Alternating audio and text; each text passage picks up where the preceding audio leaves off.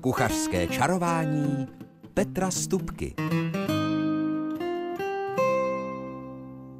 Dobrý den a samozřejmě i dobrou chuť, i dobrý poslech vám přeje kuchařský čaroděj Petr Stupka. A to je neklamné znamení, že se za několik okamžiků na vlnách rádia našeho kraje něco dobrého odstne před vašimi představami. A v tomhletom chladném, ba přímo mrazivém počasí se mi jeví talíř horké a vydatné polévky doslova jako elixír pro zachování našeho, jak se dnes říká, komfortu, my bychom řekli naší pohody tak pojďme se tedy porozhlédnout společně po Evropě právě na téma polévka.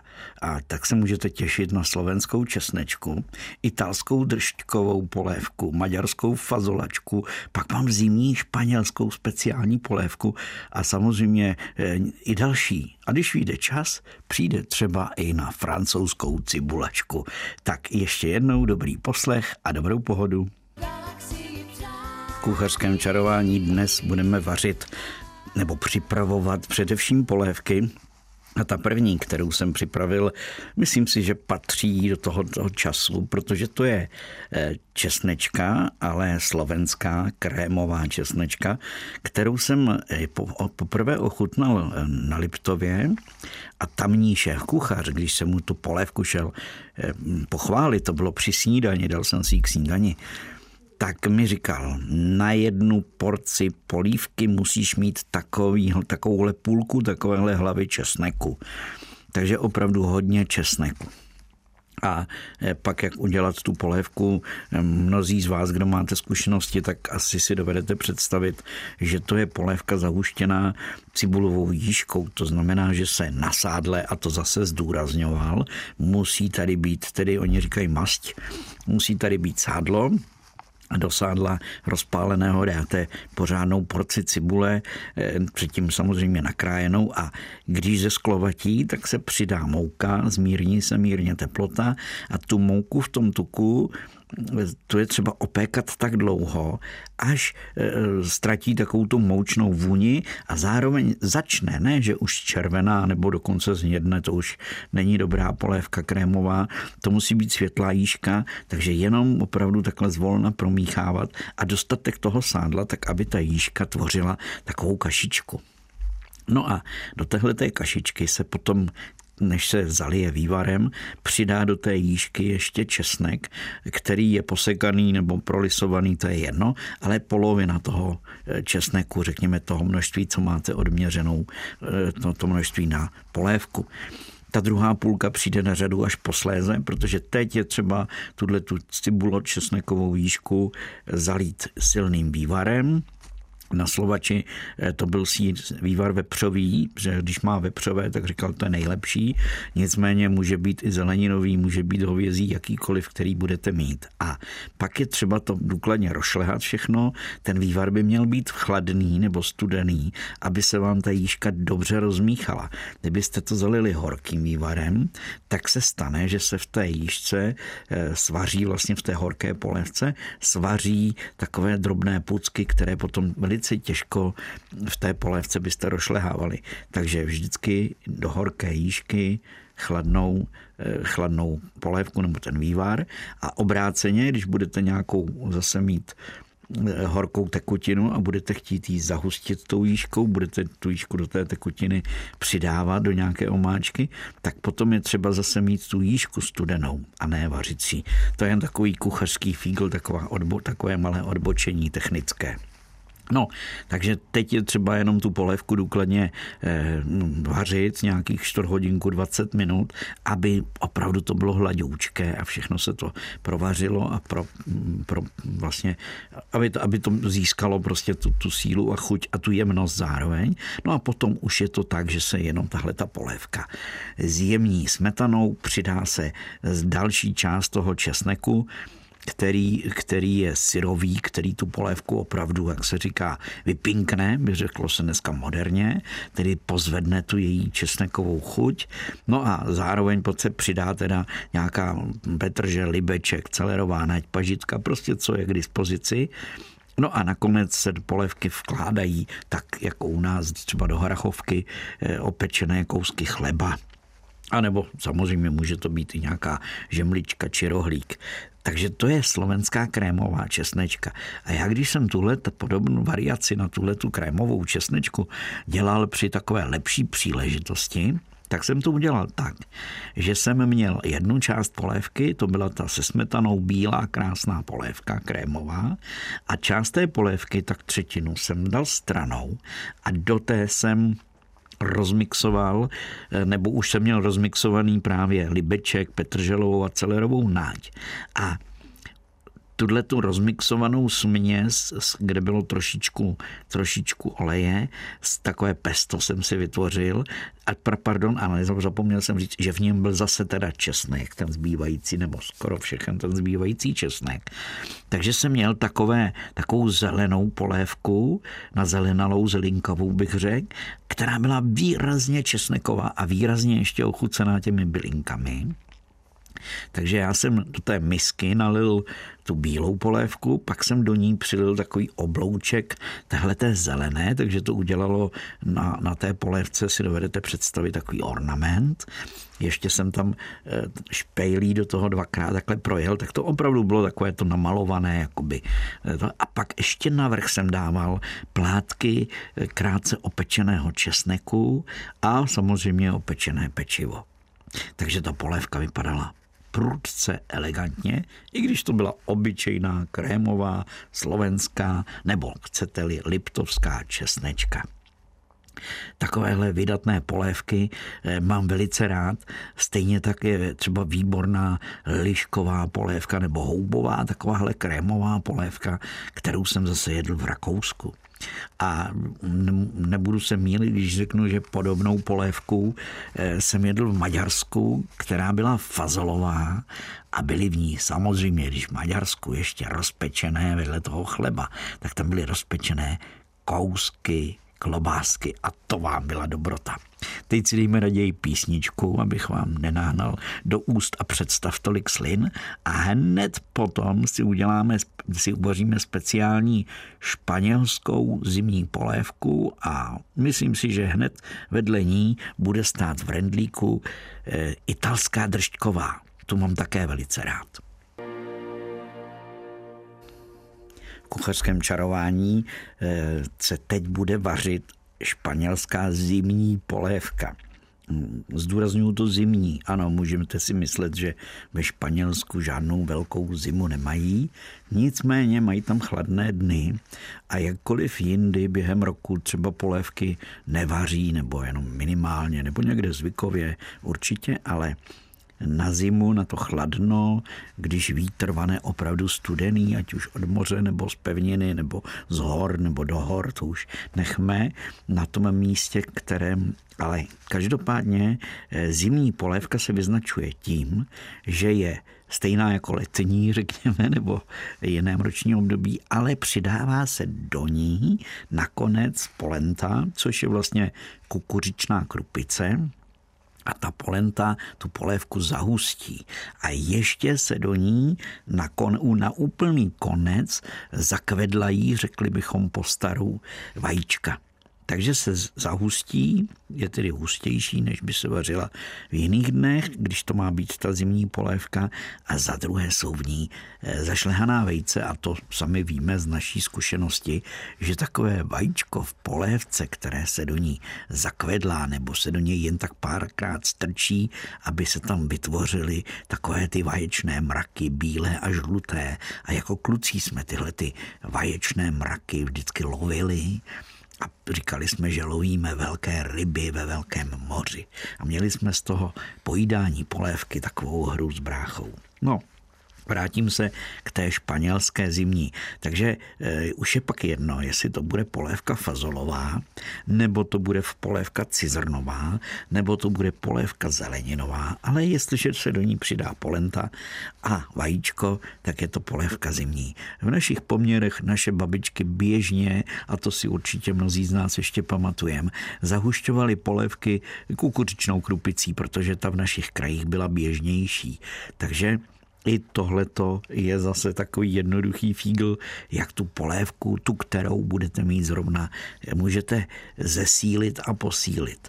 I když já jsem si oblíbil polentu a zvlášť taková ta polenta, která je minutová nebo už je taková, jako už je zpracovaná teplně, protože kukuřice se prováří poměrně dlouho, tak tuhle tu minutkovou pole, polentu, eh, tu jsem si zvyknul dávat do různých pokrmů na zahuštění i do polévek a zase je to změna. I když ovesné vločky, co si budeme povídat, to je stejně nejlepší zahušťování na světě. Ale za chvilku budeme zahušťovat po italsku, ale teď se vrátíme ještě k té španělské cizrnové. Tam základem je, že se namočí tedy cizrna a nechá se do druhého dne nabobtnat, pak se samozřejmě pěkně vaří a v tom, itals, v tom španělském receptu je doslova napsáno, vaří se zvolna na kraji plotny tak dlouho, až změkne a je jako máslo takže je opravdu hodně rozvařená. Takhle doslova to v tom receptu bylo napsáno. A samozřejmě není, eh, Španělé jsou eh, vlastně velcí konzumenti nejenom cizrny, ale i fazolí a dalších luštěnin tam v běžném bufetu, když přijdete do bufetu, tak vedle nabídky pokrmů mají ještě nabídku v několika mísách nebo v takových těch ohřívacích vanách. Mají třeba 6-7 druhů různých luštěnin, které si můžete k tomu, kterému vybranému jídlu ještě zase přidat, jako doplnit si tu přílohu. Nebo někde často mají jenom pečivo a fazole jako přílohu k nějakému masíku tak to je taková odbočka. Nicméně, když máte tuhle cizrnu eh, takhle jako uvařenou, tak buď ji rovnou rozmixujete, eh, nebo dřív ty hospodyně ve Španělsku to mačkali, stejně jako my máme mačkadlo na brambory, tak prostě to takhle v tom hrnci eh, promačkali a vedle vlastně si udělali na pánvi nebo na rendlíku osmažili cibulku. Když se začne trošku opékat, přidají se drobně pokrájené papriky, nejlépe červené teď v zimě, a nakonec se přidá i nasekaný česnek a to všechno se krátce vlastně jenom osmahne a vloží do té cizrny a přidá se případně i smetana na zjemnění a další prostě suroviny, tak jak máte. Ale ta základní polévka se uvaří takhle jednoduše, takže je to vlastně vařená cizrna, která se potom z části rozmixuje nebo rozmačká. Do ní se přidá opečená paprika, cibule a česnek a tím se to navoní. Nakonec do toho přijde ještě pepř a další koření podle chuti a zvyku. Italové by tam dali určitě oregano, španělé, ale určitě do té polévky na závěr, když mají už polentu a vajíčka jako zahuštěnou tu polévku, tak přidají takzvanou salsu katalánu, což je vlastně pesto, to znamená rozmixovaná zelená petržel, ta se nejdřív poseká na hrubo, pak se dá do mixéru, přidá se trošku olevového oleje, přidá se tam stroužek česneku, špetka soli a bzz, rozmixuje se to všechno do takové zelené, zelené olejovaté hmoty. No a tohle to je salsa katalána. A tu ve Španělsku, zvláště pak v oblasti v tom Katalánsku, to je oblast Barcelony a okolí, řekněme, aby jsme, aby jsme trošku dali do vaření trochu zeměpisu, tak tam si tohletu, tady tu, to pesto petrželové dávají skoro na všechno. Ať už máte pečenou rybu nebo brambory, tak jak my jsme tady zvyklí dávat někde ještě pořád takovou tu zoufalou petrželku na, na ten brambor na vrch, tak oni si dávají tady tu salsu, to znamená, je to petrželové pesto. Takže to patří do každé polévky, včetně té zimní. No a já jsem vám slíbil, eh, že budeme vařit eh, držťkovou a držťkovou polévku a držťky vůbec já mám moc rád. A také když jsem jel poprvé do Florencie, tak samozřejmě jsem se těšil, že si dám držťky v housce, což je tamní taky výborná specialita. Ale především v tom Toskánsku je velice populární i držďková polévka. Ale když jsem eh, ji dostal do té misky, tak jsem na to koukal, protože tam na mě čouhaly samozřejmě držďky ale zároveň i mrkev a celer a petržel a kus cibule a prostě byla to taková úplně jiná držďkovka, než my jsme eh, znali tady u nás. Ostatně určitě už jsem o tom kuchařském čarování mluvil. Ale když byste ji chtěli dělat, tak je to velice jednoduché, protože na ty čtyři porce je třeba mít 300-400 gramů kořenové zeleniny, 100 gramů cibule a půl kila, řekněme půl kila vařených držtěk. To je takový poměr přesně eh, z eh, učebnice pro kuchaře v Itálii, kterou jsem od svého kamaráda kdysi dostal a ze které čerpám, protože tam je to takové přesně, jak to má být, takže na ty čtyři porce, když to přepočtu. A k tomu ještě přijde nějakých 80 až 100 gramů buď rajčatového protlaku, nebo drcených rajčat, nebo takovou tu rajčatovou polpu, jak říkají Italové, to už určitě víte, o čem je řeč. No a trochu olivového oleje, sůl, oregano a mletý pepř a to je všechno. Takže a je to jednoduché, protože zvlášť jsou uvařené držky. A potom se zvlášť v hrnci dělá eh, takový cibulo, kořen, nebo základ z kořenové zeleniny, já mu říkám, eh, říkám mu zeleninový základ. To znamená, že na začátku opékám na nudličky nebo na kostičky, nebo i na strouhanou, na hrubu na strouhanou kořenovou zeleninu. Na olivovém oleji Italové vaří úplně běžně když ta zelenina trošku zmnikne, zavoní, přidám cibuli jemně nakrájenou, zase opékám a až když tohle všechno už je trošku opečené pěkně a voní to, tak přidám česnek. Jo, řekněme zase tady ten, toho česneku jako do naší držkovky. Jo, nějakých 30 gramů v poměru toho, co jsem tady jmenoval, ty, nějaká, ty, ty hmotnosti. Tak, takže a tohle, když se takhle osmáhne, se zalije tím rajčatovým protlakem, osolí se, ale pozor podle toho, jaký máte vývar. A když ty držky, ten vývar z držtěk je dobrý, tak se má použít samozřejmě ten vývar z držtěk. Každopádně může to být i vývar hovězí nebo jiný, to už je jedno, ale ne voda, to by nebylo ono. Zalije se to, přidají se držky a potom se to krátce vaří, řekněme 10 minut, ne žádné dlouhé provařování aby prostě i ta zelenina nebyla úplně rozvařená, ale krásně to všechno voní a nakonec se to teda doplní mletým pepřem a oregánem místo naší majoránky. A věřte mi, ta polévka je boží. Ale jedl jsem právě polévku, ve které ještě byly přidané drobné krupky, perličky, tady u nás říkáme. A to vám byla pak dobrota. Já mám dr- vedle držtěk mám rád i kroupy, takže když se mi v té polévce sešly krupky a ještě držťky, tak to byla úplně prostě pro mě osobně eh, balzám a báseň a radost a prostě zážitek. Tak dobře, teď zase trošku muziky. Potom se vrátíme k našim eh, tady severním sousedům v Polsku, protože eh, tam dělají výborný bezmasý boršč a my si ho doma děláme také podle tohohle toho receptu velice často a rádi a uvidíme, když nám vyjde čas, bude i francouzská cibulačka kuchařském čarování teď uvaříme boršč. Já mu říkám polský borš, ale můžeme ho nazývat i jinými názvy z oblasti na východ od nás, protože eh, podobná polévka se určitě vaří dodnes v některých rodinách. A můj kamarád eh, z Prahy mi vyprávěl o tom, že mývali, a nenazývali to borš, oni to nazývali týdenní polévkou, a že to bývalo za války a vařila to jeho babička a vařila vlastně v jednom hrnci celý týden jednu polévku a v ní byla zelenina, cibule, zelí, eh, řepa nebo tuřín, případně i kysané zelí prostě brambory, sušené houby, prostě co bylo k dispozici, co se někde dalo sehnat, tak to všechno se objevilo v téhle polévce.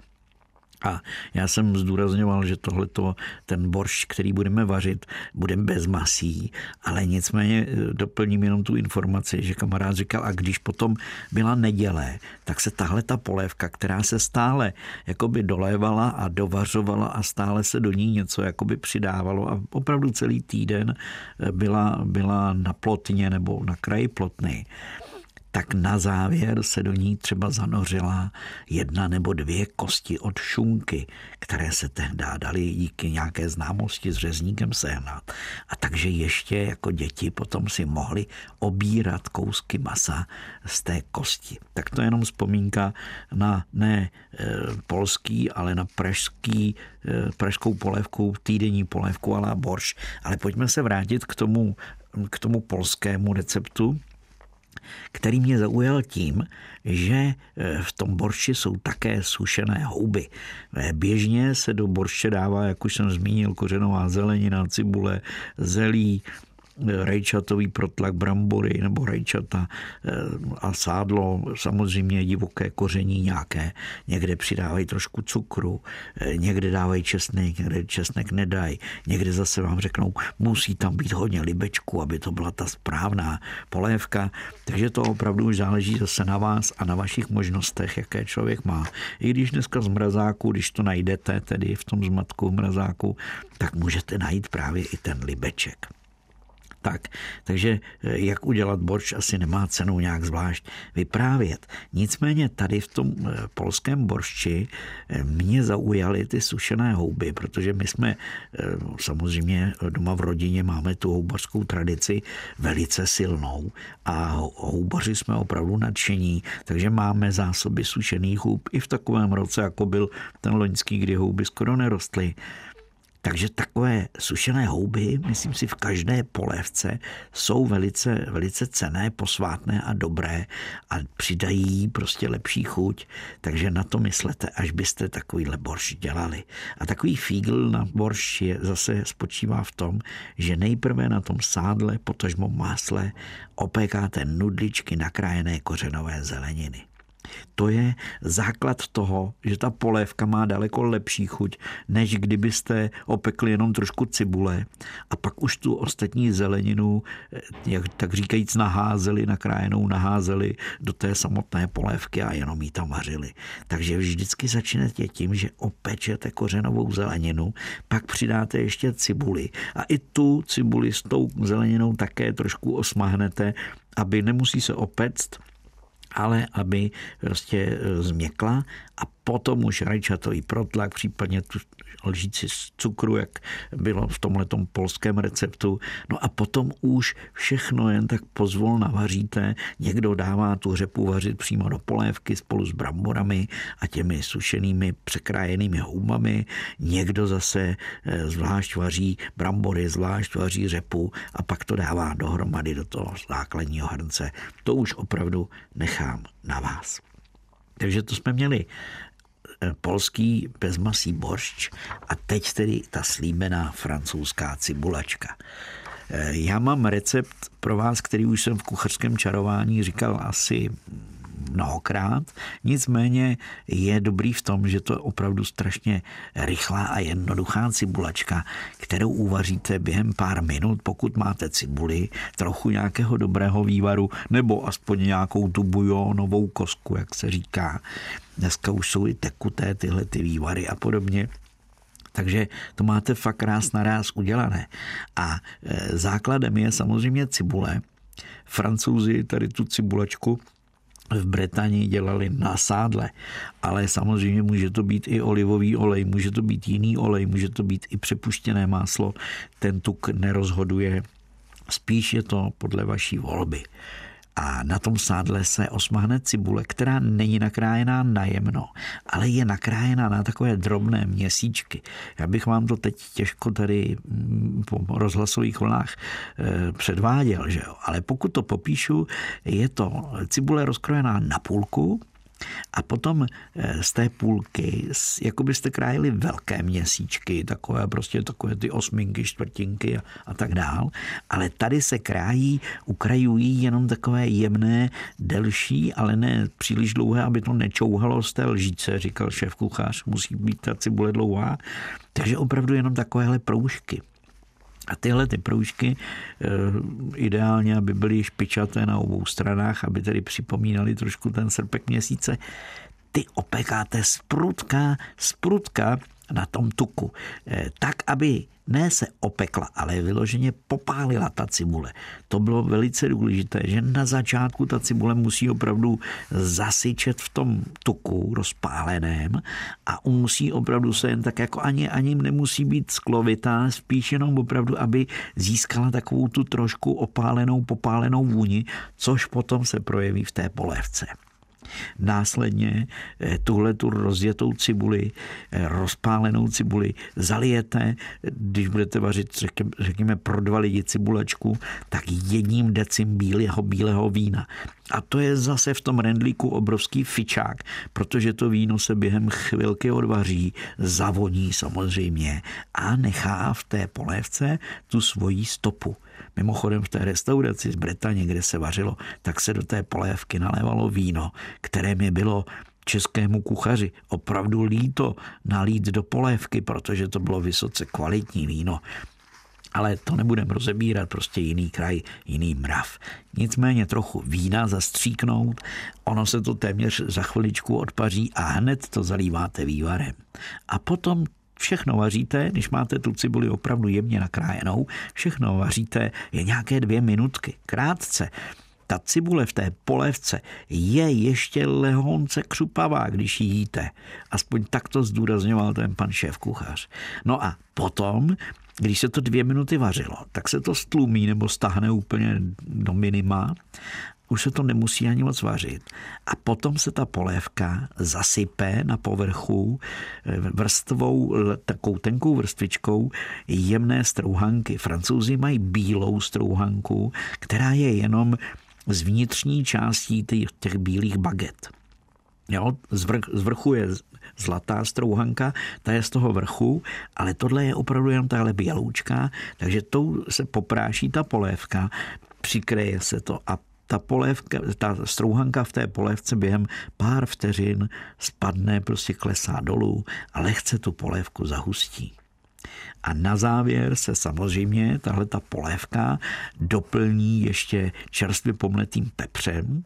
A pozor, zvlášť se peče eh, takový toast, řekněme, který je potřený, je posypaný sírem a e, buď to dělají tak, že ten toast položí na šálek s tou polévkou, posypou sírem a strčí to do takové zapékací mašinky, do salamandru, kde ze zvrchu jde horko a ten sír se na tom toustu rozlije a takhle vám tu polévku přinesou a ten toast se potom i s tím sírem ulamuje, krájí, všelijak láme, ono se to sype na všechny strany, ten sír se táhne, takže když se to konzumuje, tak je to potom trošičku komplikované. Ale věřte mi, jednoduchá a výborná francouzská cibulačka stojí za to, zvlášť v tomhletom počasí, si ji dopřát. No a teď už se dostáváme eh, k té závěrečné části kuchařského čarování, ale ještě předtím, než začne kuchařský kalendář a s ním sedm typů pro příští dny a vaše, ať už sváteční či všední vaření, tak si dejme jeden, jeden trošku muziky. Kuchařský kalendář. A ten začneme, eh, tak říkajíc, eh, opravdu fortelně, protože původně jsem tady měl napsané vepřové výpečky. Ale když jsem mluvil před chvilkou, před písničkou o eh, té bretaňské cibulačce, tak jsem si vzpomněl, že tam dělali vepřový bůček, který byl pečený trochu jinak, než jsme my zvyklí. A spočívalo, celá ta příprava spočívala v tom, že jsme nejprve na takové velikánské pánvi opékali, eh, řekněme, porce toho vepřového boku, byl bez kosti, byl z kůží a byl to plátek silný, tak řekněme centimetr a půl, prostě krásný prorostlý bůček a ta kůže byla proříznutá na vrchu, prý na sedmkrát, že to musí být, ale nevím, jestli to tak bylo. A potom tady ty plátky toho bůčku se důkladně právě na té velké pánvi opékaly z obou stran, aby opravdu byl krásně opravdu opečený sprutka a e, prostě do zlatova krásně opečený ten bok byl. A ten bok se takhle potom opečený naskládal e, pěkně do pekáče A na tom výpeku, protože ten bůček je tučný, takže se začínalo na suché pánvy a nakonec tam bylo tuku dost, protože toho sádla se vypeklo při tom opékání poměrně dost. Tak do toho se hodila cibule. Ta cibule byla dost nahrubo nakrájená a ta se zase opékala tak dlouho, až byla tak jako začala zlátnout. A potom se všechno zalilo červeným vínem, ta pánev teda. A ta cibule se v tom krátce povařila, osolilo se to a Potom se vlastně tady ten vinný e, základ nalil, e, jo, pardon, na, tom, na ten buček se poházel ještě bobkový list, divoké koření, jo, celý pepř, nové koření, trošičku rozmaríny, trošičku tam bylo tymiánu a e, to, zalilo se to tady tím vínem s cibulí a pak se to šuplo prostě a jednoduše do trouby. A tam se to pozvolná, velice pozvolná, eh, dusilo, spíš dusilo než peklo, ale to je jedno, to, ne, to je, není důležité, jestli to bylo tak či onak, protože ty kotlety už byly opečené, tak tomu, eh, tomu výpeku to dalo prostě unikátní, vynikající chuť. A potom takhle upravený bůček se už jenom dal na talíř, ta, ten výpek se malilinko zahustil anebo odvařil do zahoustnutí, takže by to bylo takové vepřoviný, vepřo, vepřová chuť silná a ta vina, červené víno, silná chuť, to byl ten výpek, opravdu výborná dobrota. A k tomu se dávala jedna kulatá vařená brambora a hromádka bílých fazolí a ještě takové porkové zelí bych to nazval opravdu vynikající. A já jsem si to doma potom dal s naší lepenicí s kočičákem, to znamená šťouchané brambory se zelím, kysaným a také to byla dobrota. Takže bretaňský bok byl první typ dnešního kuchařského kalendáře. Další typ je úplně jednoduchý, protože to je něco, nějaké pomazání na chleba nebo na pečivo. Eh, já mám rád tvarohové pomazánky na všechny druhy, ať už to bude klasická rozůda. Moje žena do té rozůdy dává ještě trošku taveného síra. Takže, takže to není jenom tvaroh, jo. je to taková, taková a kysanou smetanu, kterou miluju a tak dál. Takže to je vynikající. A máme teď takovou cibulku, která ve skleníku vyčouhla, tak se těším, že si na takovouhle pomazánku dáme trošku té čerstvé cibulky. Ostatně jarní cibulka se dá koupit v krámu dneska, to není problém. Ale mám rád i třeba takovou tu budapeštskou, anebo lehce smrdutou eh, se syrečkem nebo s romadůrem, co si budeme povídat. Zrovna Včera jsme dojídali kousek takovéhle pomazánky a namázli jsme si ji na topinku výrazně poštrejchanou, jak říkával můj děda, česnekem a to vám byla dobrota. No a i když byla řeč o polévkách po celém kuchařském čarování, nebo po celou dobu kuchařského čarování, nicméně mám pro vás porkovou polévku jako návrh, že si ji můžete udělat. A nevím, kde jsem to jedl, ale byla v té porkové přisypaná červená čočka, která se poměrně snadno a rychle uvaří. Takže porková polévka s čočkou a budete-li mít hlad a budete potřeba posilnit, nezapomeňte, přidejte do ní ještě rošlehané vajíčko. No, rybu na to nezapomeňte. A já už se dlouhou dobu chystám udělat rybu eh, pod bramborovou čepicí. Tenhle ten recept určitě, pokud posloucháte pravidelně kucharské čarování, asi znáte. A to je tak, že se do pekáče dá trochu oleje, dá se tam cibule, dají se tam třeba žampiony nebo nějaká zelenina nebo fazolové lusky. Můžete použít samozřejmě i takové to, co je v mrazáku. A navrh a k tomu se přidá na malé kousky nakrájené a osolené rybí filé. A tohle v tom pekáči zatřete bramborovou kaší, do které zašleháte vajíčka nebo jenom žloutky, chcete-li, ale já tam zašlehám celé vejce a přidám tam i máslo. Takže ta kaše je opravdu takováhle poctivá a ona díky těm vejcím potom stuhne, když se to všechno strčí do trouby a nechá se to tam tak 30-40 minut zapékat. Návrh ta bramborová kaše je opečená krásně až do křupava. Můžete ji posypat ještě nějakými semínky, to také stojí za to. A dole vlastně se vám dusila ryba, cibule a ta další zelenina. A věřte mi, je to velká dobrota tak potom něco sladkého. tak co třeba palačinky po Vánocích, pořád cukrovíčko a takové, takové palačinky eh, můžou mít mnoho proměn, ale přitom je to snadné, že jo, rozšleháte vajíčko, mléko, trošku mouky, sůl, malinko cukru, když budou tedy na sladko a upečete je a pak už stačí ne obyčejná, taková ta domácí, třeba meruňková marmeládka. Co říkáte? To je dobrota, co? tak eh, pokračujeme dál. Já teď studuju, no studuju, to zní hrdě, ale e, nahlížím a čtu si pravidelně v knížce o židovské kuchyni a v dalších knihách o takových dávných tradicích.